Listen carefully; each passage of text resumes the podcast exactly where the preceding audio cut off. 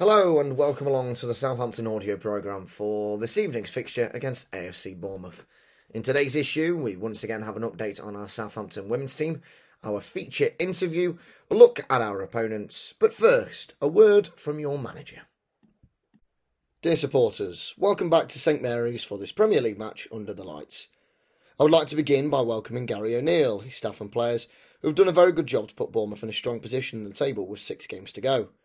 In our last match against Arsenal, we showed our quality and we showed our desire against the top team in the country so far this season. With our fast start, we showed our intention to win the game, playing with a high tempo, pressing them high, forcing mistakes, and taking our chances in front of goal.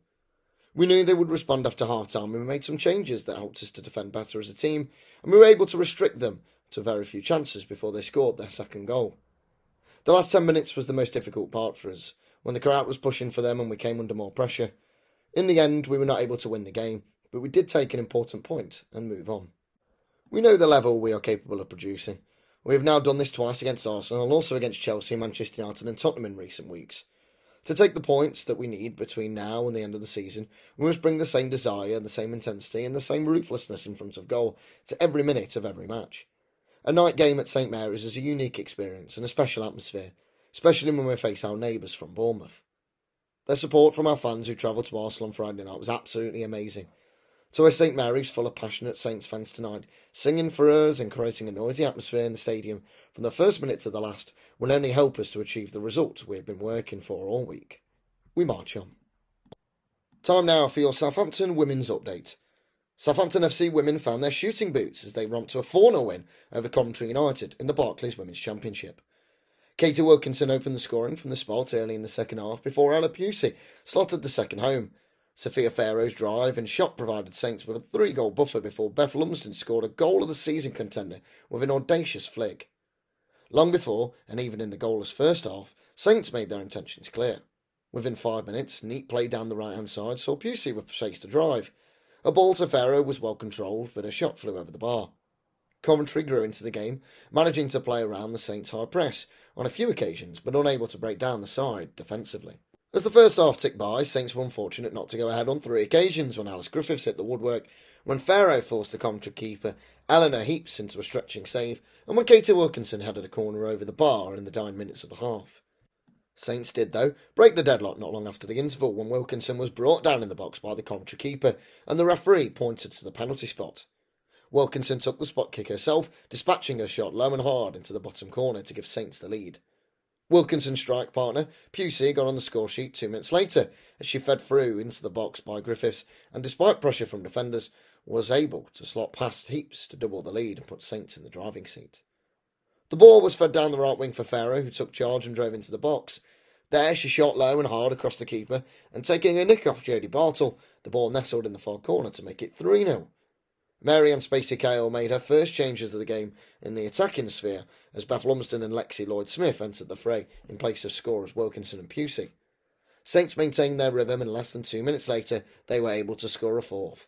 Morris sent a ball across the box and substitute Beth Lumsden provided a peach of a goal, sliding the ball behind her standing foot and past the goalkeeper to secure Saints' fourth of the game and seal all three points. Jan Bednarek arrived in Southampton as a 21 year old with a lot to learn. Thrust into a relegation fight in his first season in the Premier League, the Polish defender has grown from experiences good and bad, experiences he now shares as a relative veteran in Saints' latest survival scrap. From boyhood team to boyhood dream, Jan Bednarek is the first to admit his journey in Premier League football has not been the easiest. Since joining Southampton from Lech Poznan, the club he supported as a child in 2017, the Polish defender has become a key figure in an ever changing Southampton side, featuring in 167 matches since his arrival. Making his debut for the club in an EFL Cup defeat to Wolves in August 2017, Bednarek didn't feature again until January 2018 in a 1 0 victory over Fulham in the FA Cup. With no shortage of competition at centre back, it wasn't until the 14th of April 2018 that he was handed his first Premier League start, a game in which he scored and cemented his place in the developing Southampton team. It was hard. I was 21 then, so I don't think I was aware how complicated the world is, he reflects. Because I played in Poland at my boyhood club Lech Poznan, I was a fan of this club, so it was like living a dream. Then I came here to the Premier League, and it was like a completely different sport. There was the intensity, the quality of the players. Uh, I wasn't aware of it before I came here. I thought the standards and the quality in Poland was really high, but when I came here, there was a lot of good players. Even down to the finer details, his experience in England has been a world away from what he was used to in Slupca, a small town to the east of Poznan in his homeland. It was difficult, but I was living the dream in the best league in the world, he says. Everything around the football is unbelievable in the Premier League. The stadiums and the facilities are unbelievable. Even the pitch, it's so strange, but the, the grass is different here in the Premier League. Even when we play international games with Poland, we have an unbelievable national stadium there, but the pitch is different than the grass here. It's beautiful. Just 21 years old when he arrived in England, there was plenty to learn for a young man who openly confesses he thought he knew it all when he came to football and his game. The first few weeks were really difficult to cope with, day by day I was learning, I was trying to listen to everyone. I think that was the most important thing to not have to have a high ego trying to tell everyone that I know best. You have to be humble, work hard and learn. There was a lot of people who tried to talk to me and the most difficult thing for me was to listen to them. I think the main thing you have to do is listen and learn because if someone has something to tell you, they want to help you. It was difficult for me to understand someone is trying to give some information to help me with my game it's not easy to listen about mistakes, but that's normal. When I was 21, it was kind of difficult to listen and learn. The sooner you understand that, it will be better in the future. It's also the same at home. It's similar with parents. He laughs. They try to tell you one thing, and now I'm 27 and I feel like I'm, oh, but it's still important to listen because they're your parents, they want the best for you. As it is for many of us when we arrive in new surroundings, Bednarek struggled to settle in and turn to the players around him, both young and old, to help ground him and guide him during his first few weeks at the club. Dusan Tadic was here. He played with my brother in Holland, so he was really surprised that we were really brothers. Cedric and Pierre-Emile Højbjerg were here too. They were a lot of players that helped. James Ward-Prowse was really helpful. He still is at Southampton now, and I think we had a real experienced group, and I really think they helped us a lot. From a fresh faced 21 year old to an experienced 27 year old, the transformation has been seismic for the Polish defender, who's now leading voice and a figure both on and off the pitch. I always try to help my teammates, he says. I try to help and make them better on the pitch. Sometimes it's hard because you might be thinking I'm trying to talk to them too much, but it is what it is. I only do that because I care, and that's the main thing. It's a natural thing for me to to do. I try to help other people and try to make everyone better, and I will try to do it all the time. I'm not really thinking about it. It just comes out naturally for me. Some people ask me how, but it's just what you do. His leadership skills have been more apparent than in a dramatic encounter at the Emirates last time out, which provided a game of two halves for Ben Bednarek, who was forced off the pitch shortly before the conclusion of the first half. The doctor had to do what was best for me and in the interest of the club, he accepts. I thought it was good to play on, but I wasn't allowed to do that because it hurt a little bit because we had a good result. I wanted to help the team. And help the team he did with fellow centre backs Duje Caleta-Car and Lyanco from the sidelines in the 64th minute. Just two minutes later, Caleta-Car had it home at the back post to make it 3 1. It's normal, I think, from the side you can see more things than you can do on the pitch.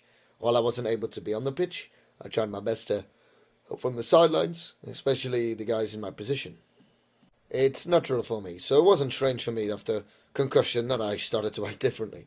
That was it. It's me, and I tried to do the best I can for the team. Of course, the guys did a great job. Second half, we were winning 3 1, but I think because we put so much effort in the first 88 minutes, we struggled a little bit at the end. Overall, I think it was a great performance, and hopefully, many more to come you have to understand that every game is the same and you can't really put more pressure on yourself.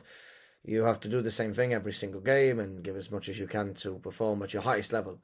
I think that's the most important to get consistent at the end of the season to get points, and hopefully the other results will help us stay in the league. Having waited nine months to make his Premier League debut on his initial arrival at the club at the beginning of the 2017 18 season, Bednarek was once again forced to display his patience as he spent the first half of the current campaign on loan at Aston Villa.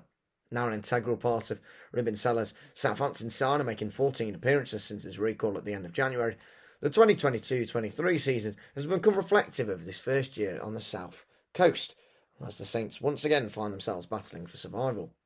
This evening's clash with Bournemouth is a tale we've witnessed before, five years ago this week, A Dusan Tadic brace earned Saints a decisive 2 1 victory over their South Coast rivals at St Mary's. It's a feat Bednarek will no doubt want to replicate tonight. Of course, it's a massive game, he says.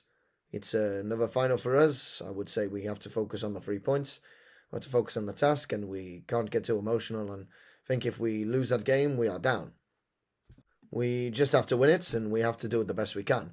Prepare as good as we can. Look at our game and plan it and follow it. Less emotion, more thinking. But while a more pragmatic approach is needed as Saints battle for their survival, emotion was at the forefront of everyone's mind when Saints famously travelled to Swansea in May 2018 with Bednarek in the starting lineup for a must-win relegation clash. That was a tough game, he remembers. Of course, emotional because if you lose, you're going down. If we drew, we were down, so we had to win this game. And I think in this game we were quite confident that we had the quality and ability to to win the game and having so much experience. This day we were quite confident. Of course, we had so we had a few young players coming into the team, like me, Sam McQueen. I remember Prowse, who was still quite young. We survived, and it was a big celebration afterwards. With just six games to go and everything at stake, Bednarek is also aware of how quickly fortunes can change in football and is calling for consistency as Saints prepare for a sprint finish. It's tough because we struggle in the league and we have a tough situation. Six finals to go, six games to get points and survive in the league. I think there's been a lot of changes in the club and a lot of young players coming into the club. We can witness that. The Premier League is very demanding and everything takes its time because we have a very talented group, a really young group, and I think that's why it's caused us problems because we've lacked a consistency. We had a really good performance like last weekend at Arsenal, but also we struggled in some games. The main thing is to get consistent we have to be week in, week out on top of our game. We have to do as much as we can to be prepared 100%. That's all we can do. I think we messed up in the earlier parts of the season, and if you cannot fix it just like that, of course, they're big games, but we can only win three points in the next game. That's what we have to do. Time now for the Tactical Watch by Sam Tighe. What condition are AFC Bournemouth in ahead of tonight's clash? Bournemouth's strong recent run of results came crashing to a halt on Sunday as they lost 4 0 at home to West Ham. This was the seventh time they've lost a Premier League game this season by three goals or more, but only the third time it's happened at home, with the other two administered by Arsenal and Manchester City. This makes it somewhat of a shock as home turf has generally been a safe space for them this season. This brings the Cherries to a critical moment in their season. Their five point buffer on the relegation zone heading into game week 33 could swing either way from the safety of 8 to the peril of 2, depending on midweek results. What went so wrong for Bournemouth at the weekend?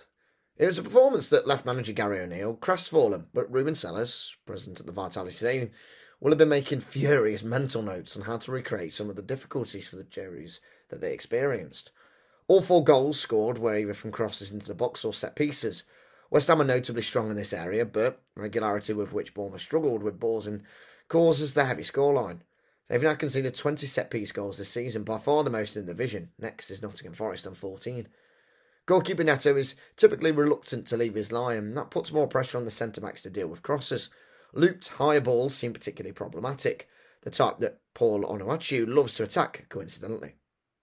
The Cherries' distribution out from the back as a whole suffered too, with the Hammers pressing and pouncing on loose balls from their left side build up. Sellés' focus on the off ball work could play dividends here if Saints can press their opponents into more mistakes. What should Southampton be wary of? First and foremost, Bournemouth are a wounded animal, but that defeat will sting all the way up until kick-off, where their chance to put things right begins. The last time they lost heavily, 3 0 to Aston Villa, they bounced back with a 2 1 win over Fulham. Philip Billings, direct, running and ball carrying and attacking midfield is a threat Southampton must find a way to quell, as he can launch Bournemouth into excellent attacking situations single handedly at times. The striker's runs off defenders are designed to create space for the Dane. They have great speed in Dango Ouattara and Jaidon Anthony from the flanks, while Marcus Tavernier has a wicked shot from distance if he's allowed space to line one up. It was a dramatic evening watching Saints at Arsenal. We thought it was going to be a difficult one for us, but we made a superb start.